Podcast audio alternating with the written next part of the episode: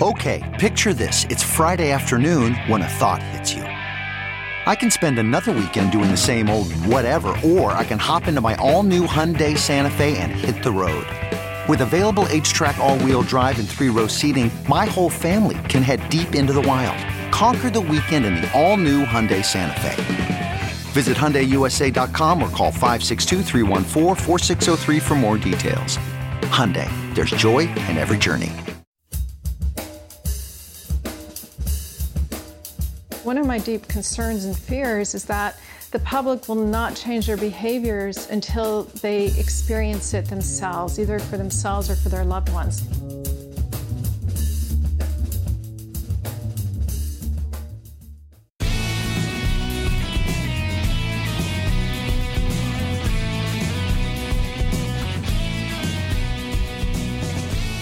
From Offscript Media, I am Matthew Zachary, and this is Out of Patience.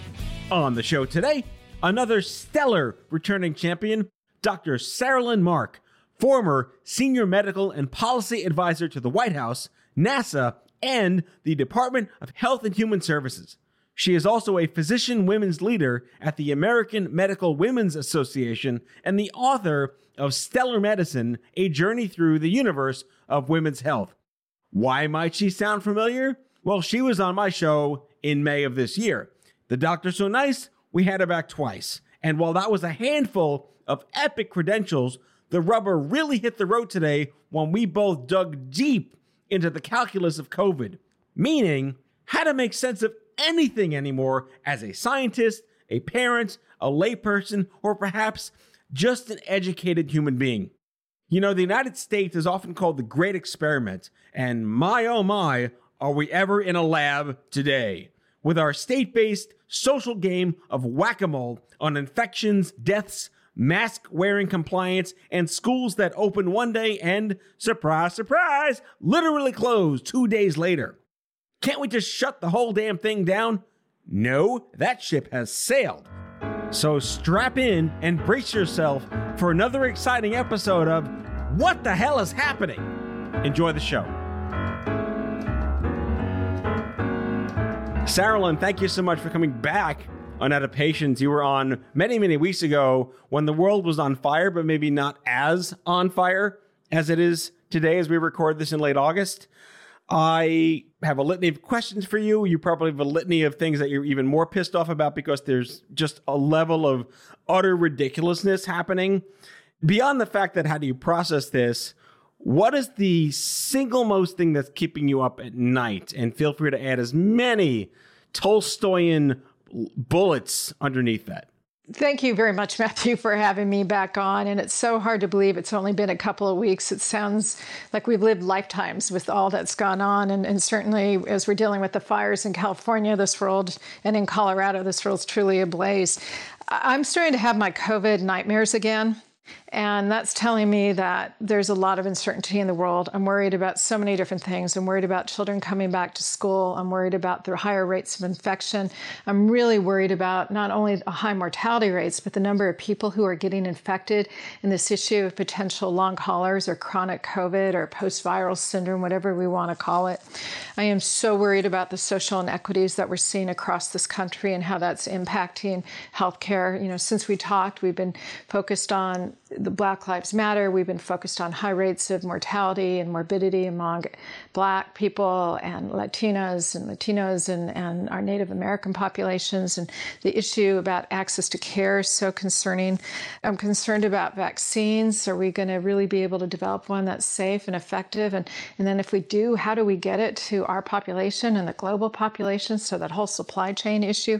So it's not just one thing, it's many. And another thing that keeps me up at night is we're focusing on physical health, but I'm really concerned about the mental health of the folks who are living through a time of uncertainty and fear and losing their jobs, and concerned about infection rates among their family members and themselves. And are we even beginning to address that? So you can see I have a lot of things that are keeping me up at night. Right. But the single most important issue of the day, have you bought a MyPillow yet?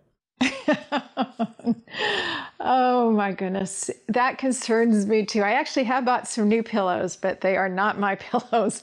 Yeah. And I think that's just indicative of what is happening. You know, we have folks who come out touting themselves as experts. We're so hungry to want to find that magic solution, that magic bullet. And unfortunately, people don't really read between the lines sometimes, and they go and they do things, and we see the harm. We saw it with people drinking bleach and wanting to take hydroxychloroquine and now oleander. And, you know, it's just so frightening to me that because of the world we're in, we can get information out there immediately, and then there's no checks and balances. So it's concerning. I think if you want to try and intellectualize this with as much, or perhaps as little alcohol as possible to make it all make sense in a certain way. I was listening to Andy Slavitt's show In the Bubble, and he had Larry Brilliant on, and it was a throwaway line, but one of them said something like, America is a byproduct of itself as the great experiment. And we have always been a different type of country, for better or for worse, over the last 200 and some odd years. Do you really think that this is just an end result of us being us, the entitlements, the corporate capitalism, the cronyism, the gumption of Americans to decide confirmation bias based on digital media? I've been thinking a lot about that. And I've been thinking about that as I've been watching communities around me try to adapt to what we consider a new normal. I mean, you look at our history, you know, we're a young country, only about 250 years old, and we have that rebellious spirit. I mean, that's why we broke away from the motherland of England. I mean, it's in our DNA, and that whole issue of life, liberty, and the pursuit of happiness, one of our basic tenets. And I've often said, sometimes you have to modify your liberties so that you can live and pursue happiness.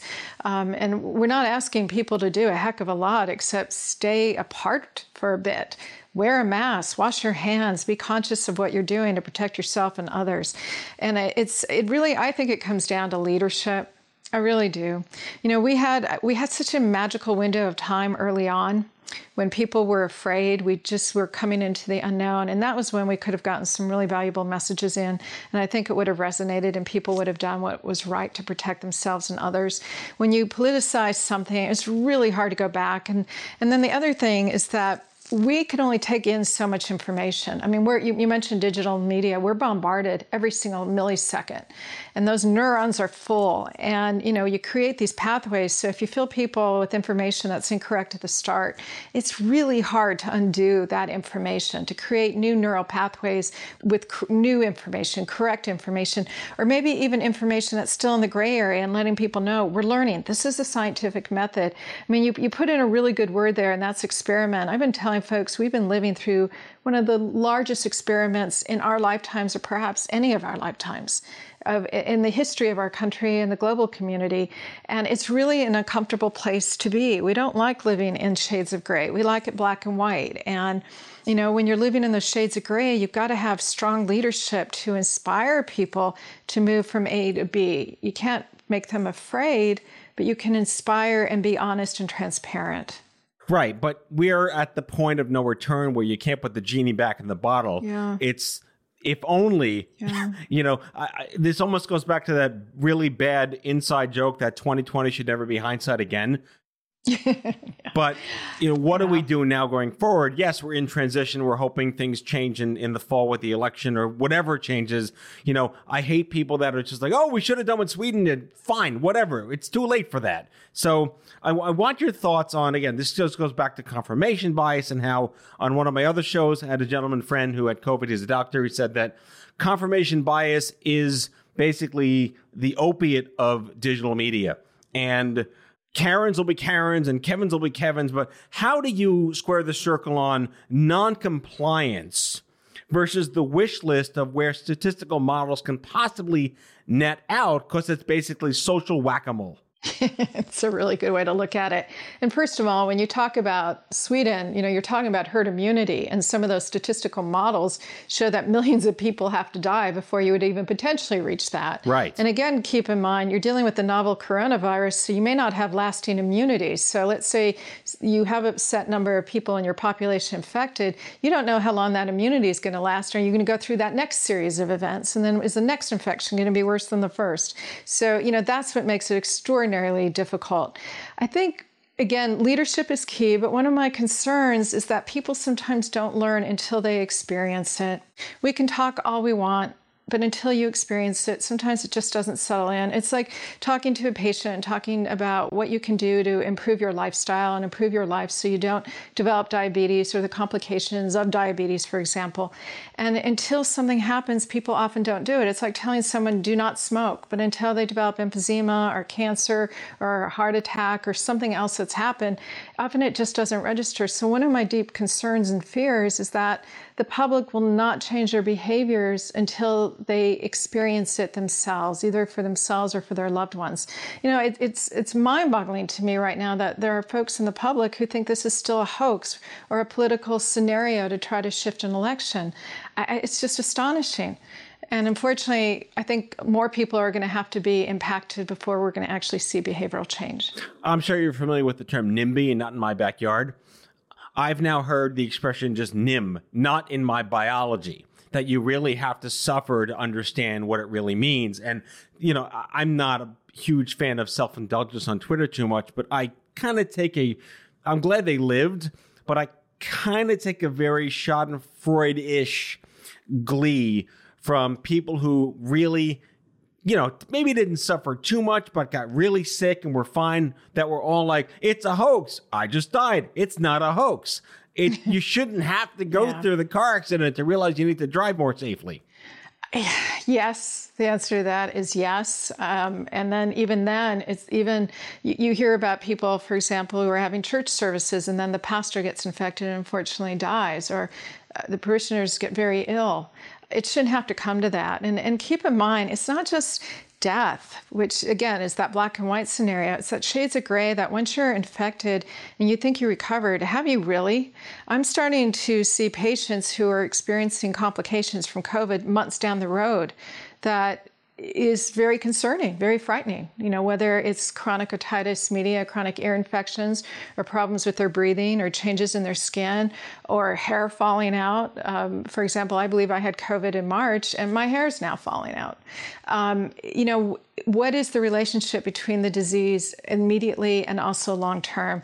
And is it going to be permanent disability? Is it long-term disability? We just don't know. And also those that we call who consider themselves asymptomatic, there may be stuff going on inside the body where the lung is being impacted, lungs are being impacted, the heart muscle may be impacted, vessels in the body may be impacted. So you just don't know what that impact will be. And that's why we're so working diligently to try to prevent this transmission so that we don't have these high numbers. I mean, Eric Topol just put something up on Twitter the other day that he was working with, I think, one of the big research groups in Europe, that they've confirmed zero reinfections and that the claims, I'm going to botch the scientific details because guess what? I ain't no scientist, but something that, you know, for people claiming that there are documented reinfections, it's hard to prove. It requires a BSL-3 lab culture with a live virus. There's been no reports to date with 6 million people confirmed in the country, in the world, you know, but to your point is just because you might never get it again, the fact that you had it once, you know, asymptomatic like me or like you or in the hospital, there can be, I think we call it consequences or the gift that keeps on giving because you didn't die. Okay, so it gets really complicated here. We look at lab studies, what happens in a cell culture in vitro studies. We look at observational studies, and then we look at that sort of gold standard, the double-blind placebo-controlled trial. And often they don't correlate with each other. So what you're seeing in a lab may not correlate with what you're going to see downstream, whether it be observational or the double-blinded randomized controlled trial. So I think we just don't know enough. And then the other thing that makes this really interesting and unique is that there's about 7 strains that we've identified of coronavirus, 4 associated with the common cold, 1 with MERS, 1 with SARS, and then certainly COVID-19. So let's say you've been exposed to the common cold, another coronavirus. Does it prime your body to either protect you against infection from COVID-19, or does it potentially worsen the symptoms for you if you're exposed to COVID-19? Is that what we're seeing, for example, in children who are developing this multi-system inflammatory syndrome? We just don't know. We just don't know. We're too early on. And then the other thing we have to take into account is viruses mutate. We saw that there was a mutation probably around the February timeframe that made it more transmissible, what we saw happening with the spread through Europe and into the eastern part of the U.S. So as a virus permeates and percolates through a population, it changes. So I think we have to stay on guard. And I don't think, you know, we can say definitively, no, you will not be reinfected. I don't believe you can say that. Yeah. I also would love your thoughts. As you can tell, I'm very blatant about the podcast I listen to, but Andy did another episode of In the Bubble about, can we really trust the CDC? And I think that's a kind of a loaded question from the perspective you're coming from. We should be able to trust the CDC. But do you have any machinations or to contribute to that conversation? Well, I think, first of all, the people who work at the CDC are very committed public servants. We often say you don't go into government to become wealthy. You go in because you want to do good and you want to help the public. So I have trust in our governmental agencies. But again, keep in mind that's part of the executive branch. So leadership at the top can often influence how information is delivered, when it's delivered, what tools are being used. I think also agencies need to be adequately funded to be able to do their jobs and to be given the leeway to be able to do them correctly and in the scientific method. I wish that the CDC was utilized more. There's some really superb scientists there who've been around the block. They've worked on many epidemics and pandemics. I think we're dealing with more of a shortage of expertise being delivered to the public. And so I think we're living in just very strange times when scientists and clinicians are being demonized rather than accepting that there is common good here that they're trying to achieve.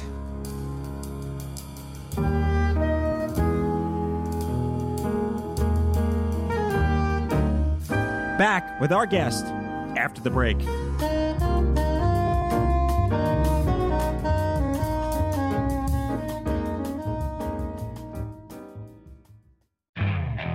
Okay, picture this. It's Friday afternoon when a thought hits you. I can spend another weekend doing the same old whatever, or I can hop into my all-new Hyundai Santa Fe and hit the road. With available H-Track all-wheel drive and 3-row seating, my whole family can head deep into the wild. Conquer the weekend in the all-new Hyundai Santa Fe. Visit HyundaiUSA.com or call 562-314-4603 for more details. Hyundai, there's joy in every journey. That's not just the sound of that first sip of Morning Joe. It's the sound of someone shopping for a car on Carvana from the comfort of home. That's a good blend. It's time to take it easy, like answering some easy questions to get pre-qualified for a car in minutes. Talk about starting the morning right. Just like customizing your terms so your car fits your budget. Visit Carvana.com or download the app to experience car shopping the way it should be. Convenient, comfortable. Ah.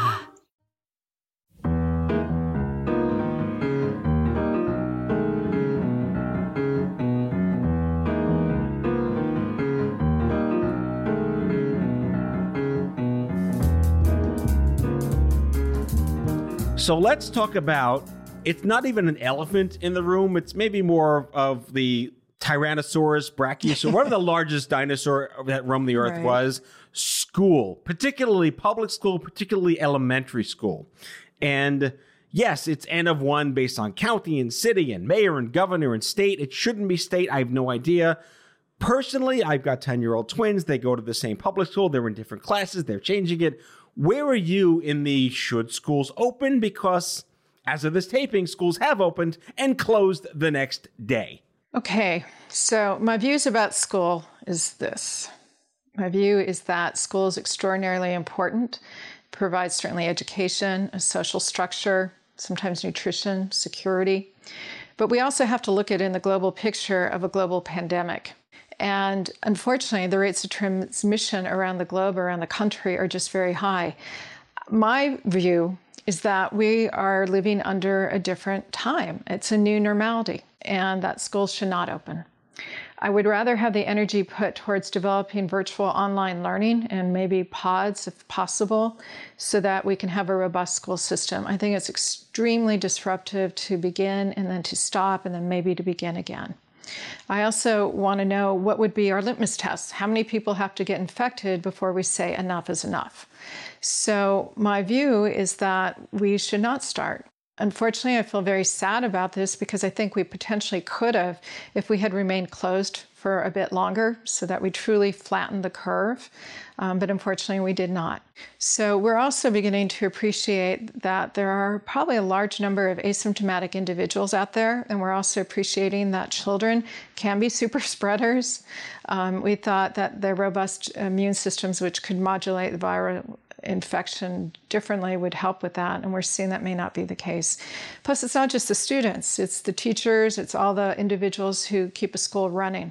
So we have to protect them, and then we have to protect children coming back into homes, and we have to protect the family members who are living with children in these homes. So it's complex. Unfortunately, I think this is the situation we're in, and I believe schools need not to open, and that we really devote our energy and time to robust virtual online learning. Yes, there is no simple, easy answer to any of that, which leads into just something my wife and I have been talking about, which is mitigating risk until there's a quote-unquote vaccine, until quote-unquote we get rid of all the anti-vaxxers, until blah, blah, blah, blah, blah. Right. Where are we as a species medically to add the airbags and the seatbelts and the safety braking and the lane change keep assist versions metaphorically into this? For example, they just approved a swab test, and they're now getting closer to having a spit test where you get results in 5 minutes, ideally at some point. Is it worth implementing a spit test every time you walk into a school, a store, a church, and you get turned away, and then you have to go incubate in your living room? To what extent are we going to create less of a fear porn culture, but more of a rational, if we do it this way, you're more likely to get struck by lightning? It's a really good question. And how good your test is will dictate what those policies are, how sensitive and specific the test is. And if there is a wide variety of false positives and false negatives, then you can implement policy based on it. You know, and again, keep in mind that there are windows of time that one may be infectious, but the test may not pick it up. So that makes it complicated as well. I think what we have to do is stand back for a moment, catch our breath, and see where we're at, and realize this is our new normality. We need to develop systems in place to allow us to social distance. One of my concerns is that as children are at home, the onus of education and caretaking is on the woman, and she's having to leave her career. And not only is that detrimental to career development, but also many families are dependent on that extra income, on that additional income. So I think we need to look at the social support structures that we have to develop to allow all this to happen. It's not just testing. In regard to mental health issues, we need to look at that as well, so that we adapt to the needs of children and to family members who are caretakers in so many different respects. Yeah, the reason that I brought up public school, particularly elementary school, is because, you know, once you're 13, 14, 15, middle school, high school, you have different social dogma around your rearing and your upbringing, ideally if you're in that space. And when you're pre-KK, when you physically need way more nurturing, way more interaction, way more direct touch, feel, reading, writing, speech, language, you know, how are they compensating for that? Or are we going to just have a generation of children that missed a 2-year gap in where they're supposed to be, you know, rearing and learning? And then we're going to see this in 10 years. We're all on Woody Allen therapy more. Yeah. Well, you know, you bring up again some really important points. First of all, there are some families where folks are on the front line, or they're essential workers, and they can't stay home. They have to be out there. So how do you support students and children that way? Or they're in environments where they don't have the tools and technology that allow them to do online learning. So we really need to direct our energies. Very, very quickly, we need to address this. The other thing is, we're a resilient species. My dad was a Holocaust survivor. He was a child in 4 concentration camps, lost horrifically his entire family, and grew up to be very well-adjusted, self-learner. So I don't want us to have this fatalist view that if this is a disruptive school year for a year or even 2, that we've lost an entire generation. I think human beings can adapt, and I think we can deploy resources to help minimize the damage that is there. We can't deny that, but we can try to do the best we can. I think we have to accept now we're living under a new time. It's a new normality. I was asked early on in March and April, well, what is our new normal life? And I had no idea, but now I'm starting to get an idea about what it is. And, you know, you can either fight it and you can deny it, or you can accept it and try to find ways to live with it. And that's where I've been trying to help my family and friends and my community to move into that pathway so that we can do the best we can. Especially, I often tell people, winter is coming, you know, the Game of Thrones slogan, winter is coming. And it's, you know, we're going to be dealing with flu. We're going to be dealing with having to be inside. You know, you're not going to be doing outdoor dining very easily. Social distancing will be more challenging. We need to have a really rigorous discussion about how we're going to adapt to this and how do we move our lives forward. You have been fairly public about the hypothetical that we should just shut the whole country down again, which, of course, yes, that's like, you know, that's putting the genie back in the bottle. I have never been able to rationalize how a global pandemic could be a state-based decision tree. And yes, blue states versus red states versus governors versus this, it really has become a 50-state jumble in that sense. But is closing the whole country down relevant to the states that have done really well, like New York, like New England, where there is some indoor dining, there is something happening because of following the data and the science, versus Florida, Texas, Arizona, where it's just rampant? Yeah. So I believe in global policies. You know, we're a global economy. Our borders are porous. We can get from point A to B within a matter of hours flying over an ocean. You know, it's not like the 1800s where you were in a boat and you could sail to a port and stay quarantined for a couple of weeks. I believe in a global mass mandate. Keep it simple. Early on, I said, you know, the messages have to be cogent, they have to be consistent with facts, and they have to be coordinated among all messengers. And maybe then the public can help understand it and accept it and adapt to it. I've also said that I thought what was going to happen is that the issues would be regional, rolling, and revolving. And what do I mean by that? We're not living in a static time. Just as you said, one state can do better than another. And then in regard to revolving, there may be times where we can come out and times where we have to come back in as the numbers rise. And we have to be fluid and flexible with that. I think the challenge is, and I'm watching these quarantine patterns, for example, with New York, it just came out with a new list. If you're traveling to this state, then you need to quarantine. Well, first of all, how are you enforcing that? I think it's going to be challenging. Yeah, exactly. You know, like you have to be dependent on the goodwill of the individual. The other thing is, I know it's incredibly disruptive to just shut everything down. I mean, it's economically disruptive, psychosocially, it's disruptive. Unfortunately, that may be what will happen in the winter as the numbers climb. You know, with that said, New York, I know the rates of transmission are low. Try to get done as much as you can, but in the back of your mind, know that you may possibly have to come back in. And that's the revolving component of it. Yeah, I mean, I keep coming back to how everyone's saying, well, it's outdoors, it's the summer. You know, here in New York, you know, everyone's fairly compliant. But yes, I mean, there are still hordes of people not wearing masks. There are still people doing things that they shouldn't be doing. You know, you go to the beach and you can't really, it's good to see life happening again. But yes, is it because it's outdoors and it's warm and it's nice? Or is it just not data-ish enough to believe that it's maybe not as bad as we think it was because it's not winter? Well, we certainly know being indoors, the rates of transmission is higher. And, you know, we're watching droplet and aerosolized exposures and how that plays into the transmission of this virus. Outdoors, certainly you're at an advantage. You know, you have wind and you have sunlight and you're able to keep distance.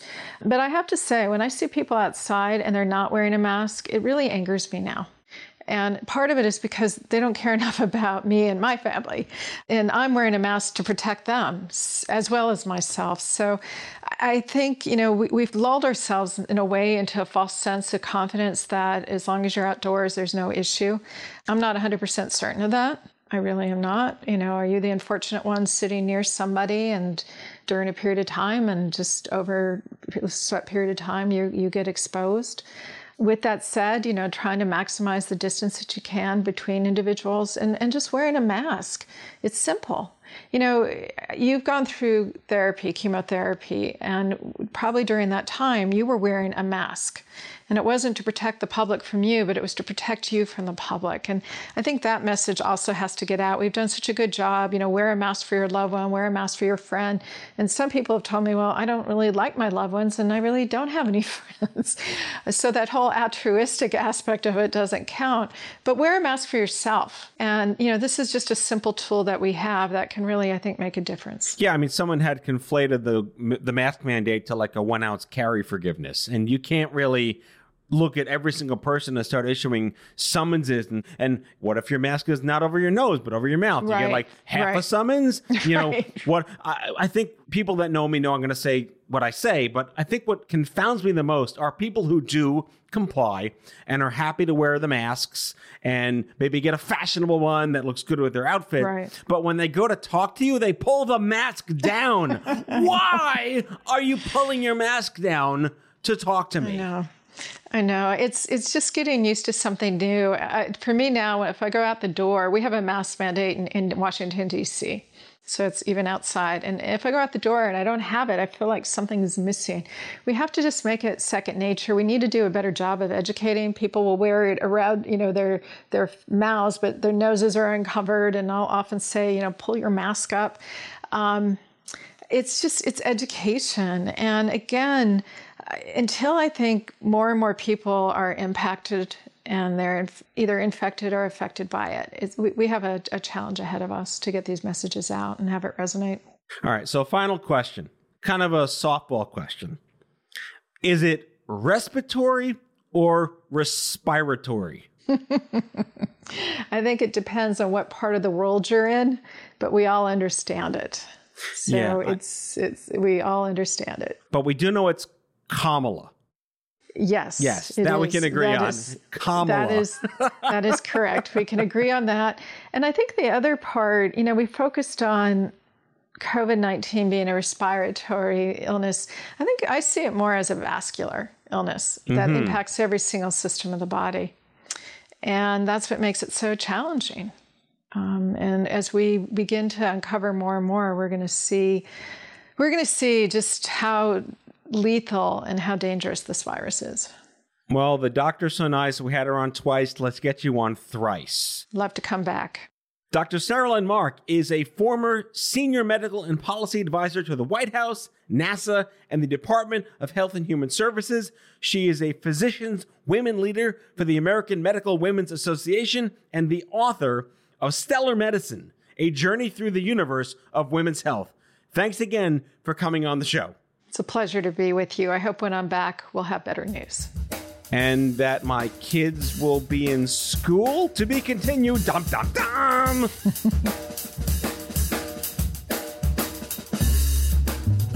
That's all for today, folks. If you like the show, be sure to subscribe, leave a review, follow us on social, and tell all your friends to listen.